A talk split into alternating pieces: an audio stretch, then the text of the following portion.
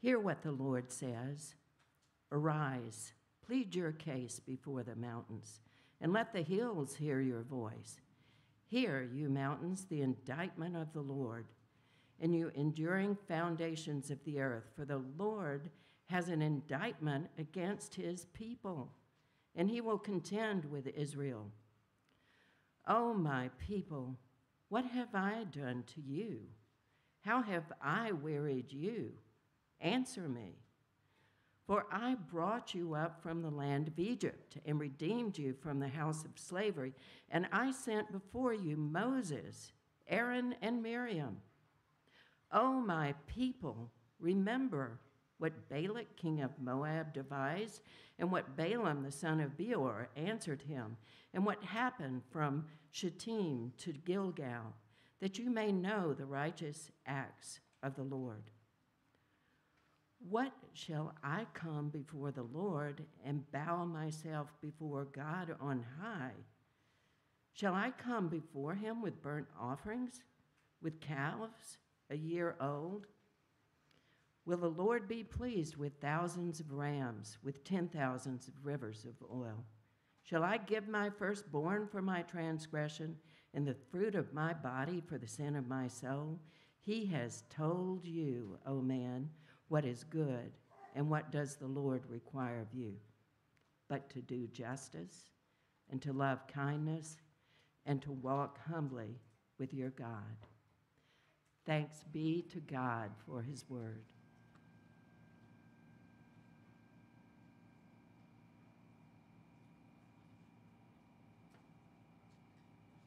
Well, good morning, Redeemer. It is good to be with you all this morning. Uh, it's a joy to be with you, to worship with you, um, and to bring God's word to you. Uh, this morning, as Susan said, we're going to be studying the prophet Micah together. Micah is one of the minor prophets, and as I said last Sunday, the minor prophets are called minor not because they're short books, but because they were short people. Just kidding. Um, it's because they look for rocks underground. Nope, uh, they're underage. Okay, that's all my minor prophet jokes. I got them out. Uh, they're called minor prophets because they're short books. It's the only reason is that they're shorter books, the last 12 books of the Old Testament. And this week we're taking up the prophet Micah. Uh, Micah is one of the earliest minor prophets. He lived and wrote around 750 to 700 BC. So, for historical context, this was in Greece. The first Olympics were held in 776. And for biblical historical context, King David united Israel into one kingdom around 1000 BC, and then ancient Israel split into two kingdoms in 930, and then in 722, the northern kingdom of Israel was conquered by the Assyrians. And so Micah is writing to the southern kingdom of Judah, where the capital city of Jerusalem was, about the time of the northern kingdom's destruction. So these were dark times. Dark times of unbelief, injustice, oppression in all of Israel. And into this context, Micah was called by God to be a prophet, to speak God's word, and to function as his lawyer to his unbelieving and unfaithful people. if you could summarize the prophet Micah's mes- message into one question, it would be what does God want? What does God want? This is a great question for us to wrestle with. I mean, we spend so much of our time trying to figure out what we want or what our bosses want, or what our spouses want, or what our children want, or our friends.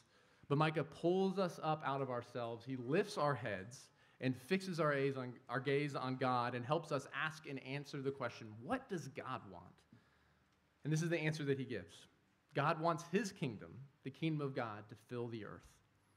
In the passage that Susan just read for us, Micah 6, 1 through 8, God gives us a clear picture of the kingdom of God the kingdom of God, what this means and what it means for what it means for or what it looks like for us to long for it and even to participate in it here on earth. And so I want to summarize Micah 6, 1 through 8 for us in one sentence. It's that the kingdom of God looks like our justice and mercy and humility motivated by God's rescue. The kingdom of God looks like our justice, our mercy, and our humility motivated by God's rescue. In other words, God rescues us from ourselves to live for others by doing justice and loving mercy and walking humbly with our God. And so Micah gives us this clear and permanent picture of the kingdom of God in two parts. And so, for those of you who are taking notes or following along in your Bible, my outline is this. Verses 1 through 5 shows us the motivation of the kingdom of God, the why of the kingdom of God. Why would we even consider giving ourselves to something as absurd as loving God and loving others? And second, verses 6 through 8, we see, we see the manner of the kingdom of God, the way that we love others and love God. What the kingdom of God looks like in practice, what it looks like in 3D. So, the motivation and the manner of the kingdom of God. So, first, the motivation, the why of our love, verses 1 through 5. So, this passage, passage starts with an indictment. This is a courtroom scene that we're brought into in Micah 6. And this word that's translated for us, indictment, is a Hebrew word, reeb, which is a legal term. It's an ancient Near Eastern legal procedure.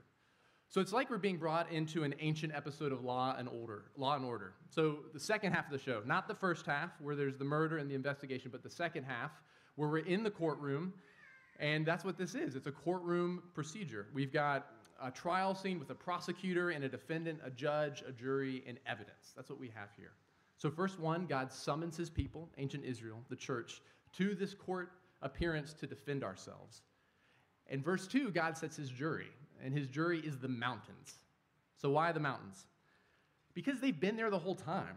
They're watching Israel. The mountains of Israel are mighty enough to weigh such a big spiritual accusation and have witnessed God's people failing him. Think of it like God setting your phone as your jury. Little did you know, your microphone and your camera have been on the whole time and has not only heard you and seen you, but has read your thoughts. And your phone is in the jury booth. I mean, this, this is terrifying. So you are the defendant, God is the judge, God is the prosecutor, and he has stacked the jury. And in verse 3, he begins his indictment. And instead of coming at us with the full force of what we deserve to hear, he pleads with us. Instead of saying, Do you know what you have done? Do you know how you have wearied me? Answer me. Instead, he does the opposite. He asks, What have I done to you that has led to your disobedience, to your rebellion, to your wickedness? It's like the parent who looks at their disobedient child for the hundredth, the thousandth time and says, What did I do to make you not want to obey me? The difference in this is that honest parents know that they have done plenty to make their kids not want to obey, and God is perfect. And this is just not how courtrooms work. But rather than laying into his people, God pleads with us and then recounts the story of his love and rescue. One of my friends says that this should feel awkward to us here we are in a courtroom scene. We're bracing ourselves for a verbal spanking, and instead we get the Lord of everything that is, the King of the universe, rehearsing his love for us. But please don't miss this in your surprise. God isn't just giving a history lesson, but he's proving his love through history.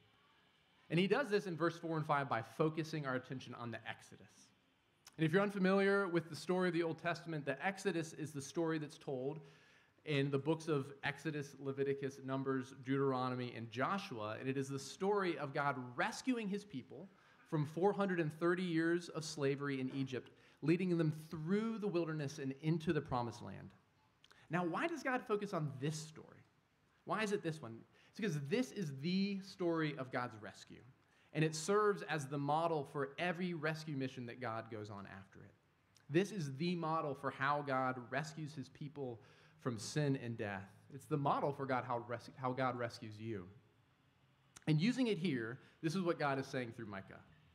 He's saying you must see yourself spiritually in the physical story of Israel's deliverance from Egypt. And he focuses on four parts of the Exodus the rescue, the shepherds, the blessing, and the promised land.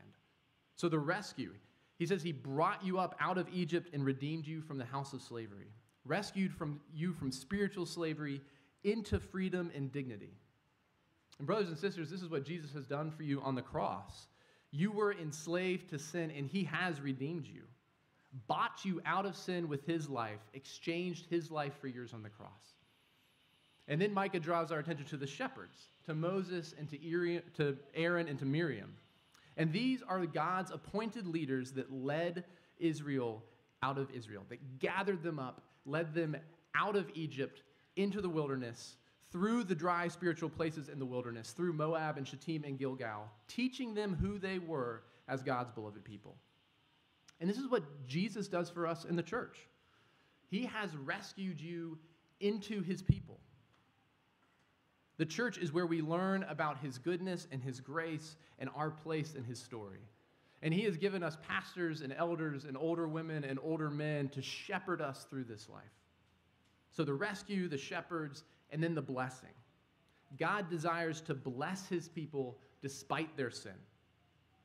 This is what Micah's talking about with Balak, the king of Moab, because he tried to get Balaam, who was a prophet, to curse Israel.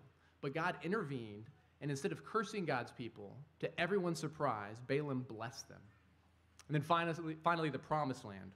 Just as certain as ancient Israel's freedom, they were no longer enslaved in Egypt. They had a home in the promised land in Canaan. Just as certain as this was for them physically, this is the reality for us who belong to Jesus that we will have complete and utter rest and ultimate rest in God's heavenly kingdom. Here's what God's saying to you, saying to us through Micah You must see yourself spiritually in the physical story of Israel's deliverance from Egypt. Now, why? Why has God done all this? Look at verse 5. This is what he says. He says that we so that we might know the righteous acts of the Lord. He's saying it is all for his glory, and his glory is displayed through his redemption. But even with the love of God traced through history, even with reading this on the other side of Good Friday and Easter Sunday, on the other side of the cross and the tomb, empty tomb, even with knowing it, everything that we've experienced has to have passed through the, the nail scarred hands of our Savior who loves us, so it must be for our good. Even knowing all these things, the takeaway from verse 1 through 5 is that most of us, a lot of the time, are in fact weary with God. Even though we have no right or no reason to be, we're weary with God. Why is this? I mean, the pages of Scripture are clear that we should be rejoicing in the salvation that He has won for us in Christ. But instead, we're tired with Him. We're weary, we're worn out, we're exhausted. Why do we grow weary with God? I think it's because we think perfection is better than redemption. I think the reason that we're weary with God is because we think that perfection is better than redemption. Here's what I mean we are more concerned with doing it right with getting it perfect than we are with praising the one who became all that is wrong with us on our behalf. My friend told me this story. He said a pastor he knows was, was meeting with a man who was not a Christian, and over the course of their friendship, they talked through a lot of the challenges and the tough questions that many of us face and that many of our neighbors face about the Christian faith. Things like are science and faith compatible? Or what does the God of the Bible have to say about American politics? Or what does God have to say about human sexuality? Why is there anything and not nothing? And finally, the man asked the pastor, If God is good and his creation is very good, then why did God allow sin to enter into his creation? Y'all, that's a fantastic question. Why did God allow sin to enter into his creation? Now, how would you answer this if someone asked you this? Why did God allow sin to enter into his creation? And here's what the pastor said, and I think this is brilliant. God allowed sin to enter in because redemption is better than perfection. Redemption is better than perfection. But we don't believe this. We think that perfection is better than redemption.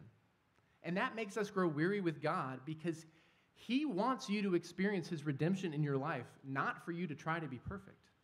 So, why do we do this? Why do we pursue perfection? In her book, Perfecting Ourselves to Death, Lauren Winter writes this. She says, There are two passions at the heart of perfectionism. First is the hatred of being a limited person in an uncertain world. And second is our love for the illusion of control and the possibility of making life predictable. She writes, feeling threatened, the perfectionist tries to feel in control by assuming that he or she is or can be omniscient and omnipotent. Control over oneself and one's environment is essential in order to avoid feeling helpless and powerless. This is why we set unrealistic goals about our time and commitments. All right? It's because we hate being a limited person in an uncertain world. This is why we're so good at to do lists, because we have this enduring romance with the illusion of control. And perfectionism takes many different forms. Our efforts to push away the sadness, to minimize the brokenness, to hide our guilt, to lie about our shame, to retreat into isolation, to work ourselves to the bone at our jobs, to control our children's lives. The reason why we spend more time studying the markets than we do the contours of our children's faces, it all comes from the same root. We think perfection is better than redemption. So we push ourselves towards perfection and hide the things that make, we, make us feel like we're not there yet. No wonder we're tired with God. So, what is perfectionism? I've heard it defined this way three things performing for God, pushing yourself, and pleasing others. And y'all, that slays me. This is my default mode. At a fundamental level, I believe that perfection is better than redemption, and that puts me at odds with the God of the universe. Does this describe you? Do you feel like you're performing for God or pushing yourself or that you have to please others? Why do we do this? Remember what Lauren Winter said. She says, We hate being a limited person in an uncertain world, and we love the illusion of control. She writes, We do not like being finite and limited. And when things feel insecure and dangerous, we try to take control of our world. And sometimes we try to control other people's worlds as well. But the problem at the heart of it all is that we cannot trust that God is in control. Our problem, we think that perfection is better than redemption. But the God who made you, the God who made everything, the God who entered space and time as an Aramaic speaking Jewish man 2,000 years ago, who took on the limitations of mortality, gave up actual control in order to accomplish redemption, this God says that redemption is better than perfection. So back to Micah. We're in the courtroom with God. He says to you, How have I wearied you?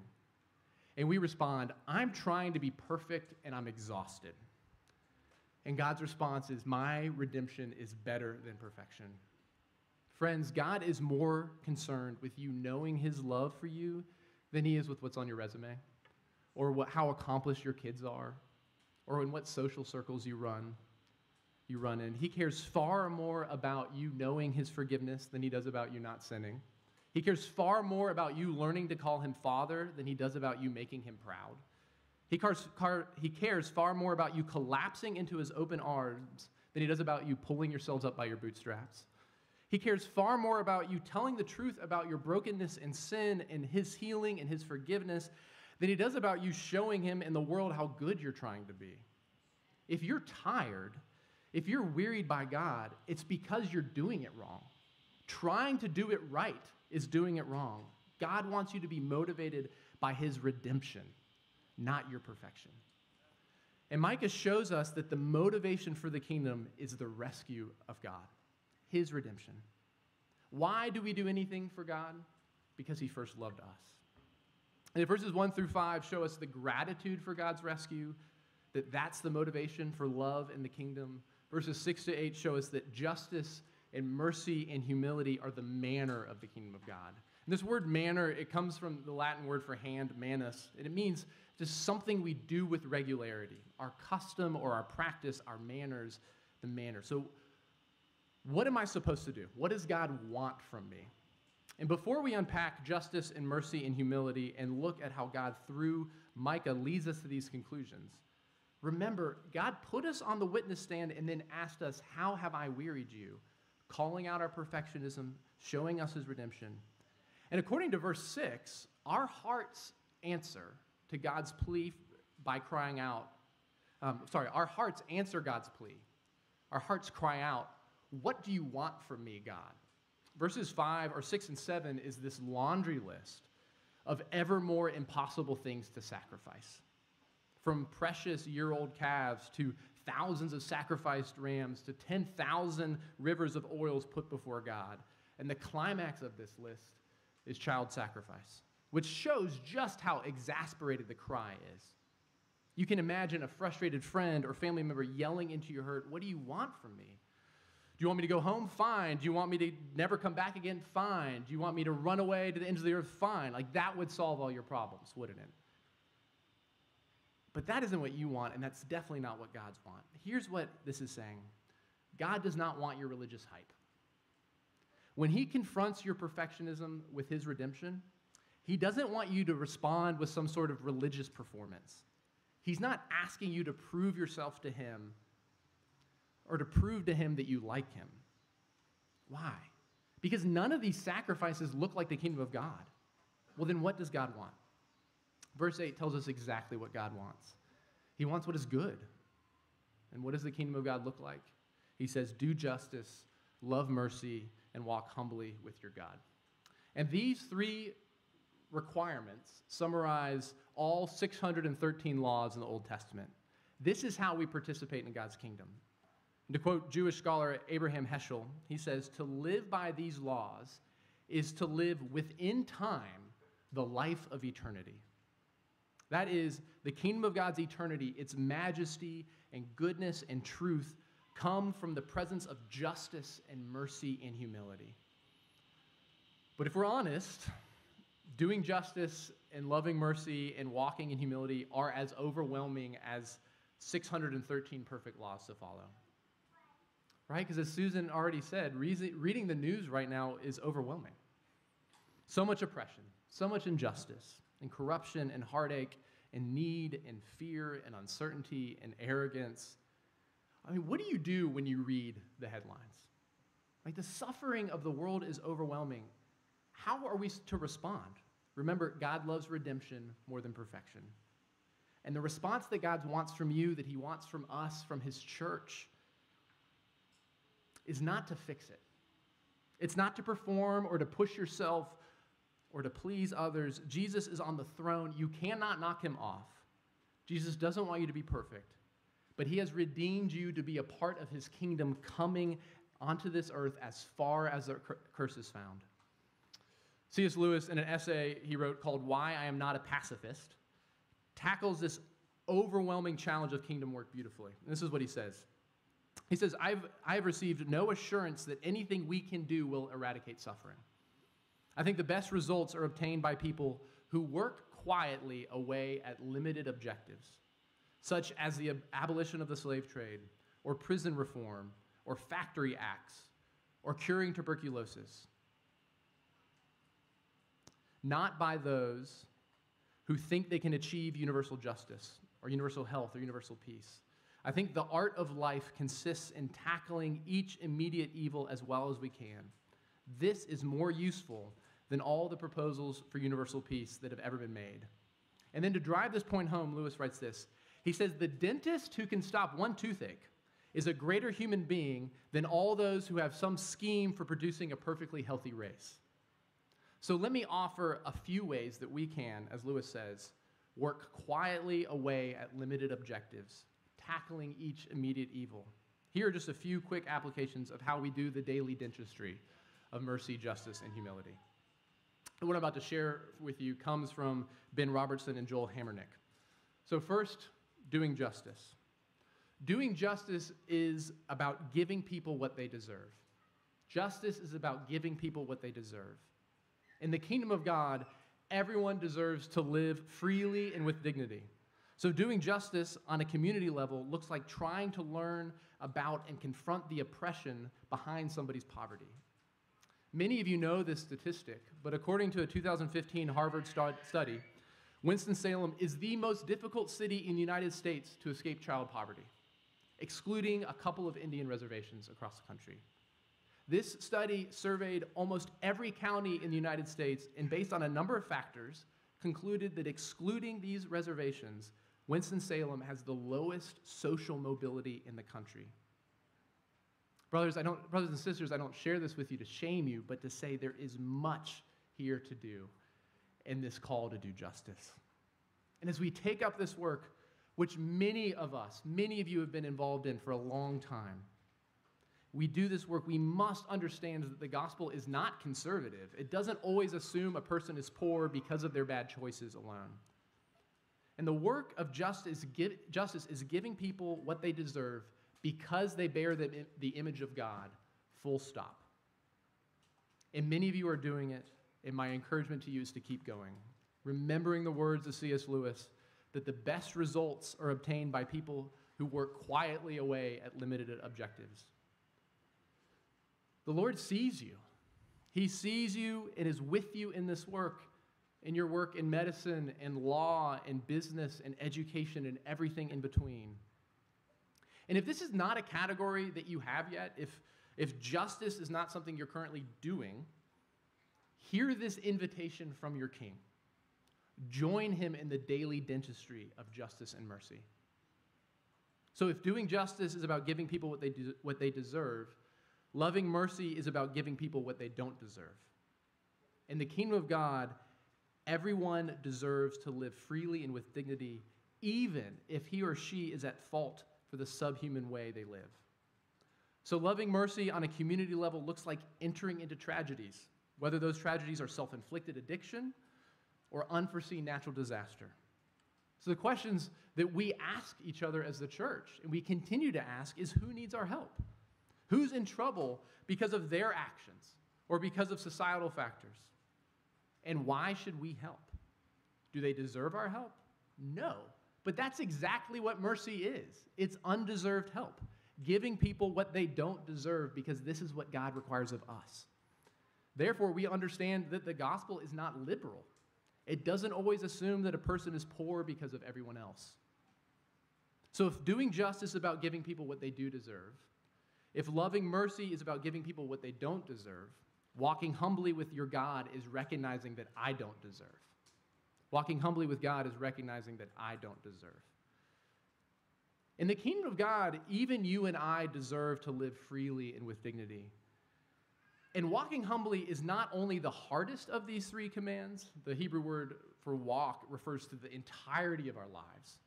Walking with humility is essential to doing justice and loving mercy. Remember what I said about perfectionism? We don't like being finite and limited.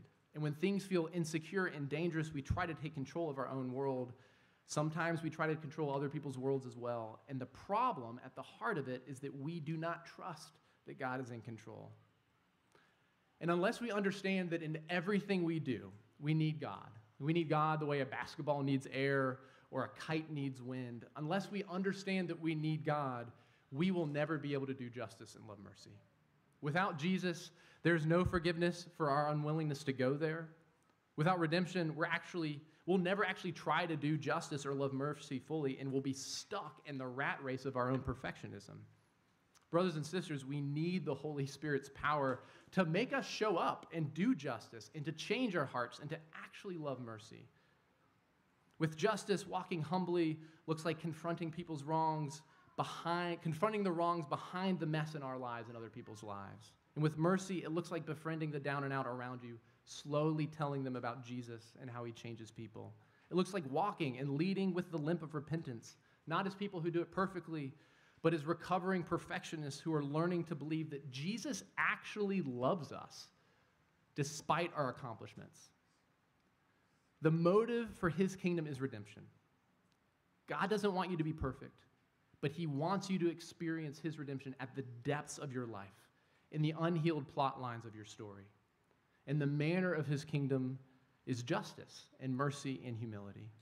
And this is what God has rescued us to, to share in his kingdom to be a part of his work, bring it to reality, to, lo- to live and work and love in God's kingdom as far as the curse is found. And we see this most clearly where we see all beautiful things.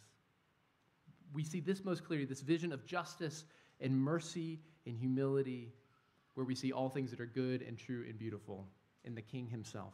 We see this most clearly in Jesus, who entered into the world as the embodiment of God's justice who, when his cousin John the Baptist asked him if he was the Messiah or if he should wait for another, Jesus pointed to his works of justice that he was accomplishing in their midst sight to the blind, freedom to the oppressed, healing to the sick. And who on the cross gave himself as the ultimate sacrifice for sin so that he could be both the just and the justifier of the one who has faith in Jesus. This Jesus entered the world as the embodiment of mercy when he encountered those who had train wrecked their own lives in the pursuits of sex or money or power, he didn't shame them, but was the extension of God's mercy to them. The tax collector who ruined all his relationships by extorting, extorting money from his community. The woman whose life was a string of bad relationships but couldn't break the cycle, the disciples who were more concerned with jockeying for power in the kingdom than they were with beholding the king in their midst, and the one who on the cross died for his enemies, the ones who deserve his just judgment but instead receive his mercy, which is ours by faith. This Jesus entered the world not in robes of splendor, not like Prince Ali entering the kingdom of Agrabah on elephants, but humbly, as humbly as possible, through the, through the womb of a religious and ethnic minority on the edge of the world's largest empire. This Jesus, who did not count equality with God a thing to be grasped, but made himself nothing by taking the very nature of a servant, being made in human likeness, and being found in appearance as a man, he humbled himself and became obedient obedient to death, even death on a cross. And therefore, God has, has exalted him to the highest place and has given him the name that is above every name. So, at the name of Jesus, every knee should bow in heaven and earth and under the earth, and every tongue confess that Jesus Christ is Lord to the glory of God the Father. Let's pray. Our great God, Father, Son, and Spirit, we thank you that you are a king with a kingdom that you have saved us out of the wreckage of sin and death in our own lives and delivered us into the kingdom of your Son that is full of justice and mercy and humility. Lord, thank you that this is the word you speak to your church, that you fill us with your spirit and you send us out in your love and your power to your glory. Help us. We need your help to tell the truth, to live into redemption, and to not cower into perfectionism and to do the work that you've called us to do. We pray this in the name of the Father, and the Son, and the Holy Spirit. Amen.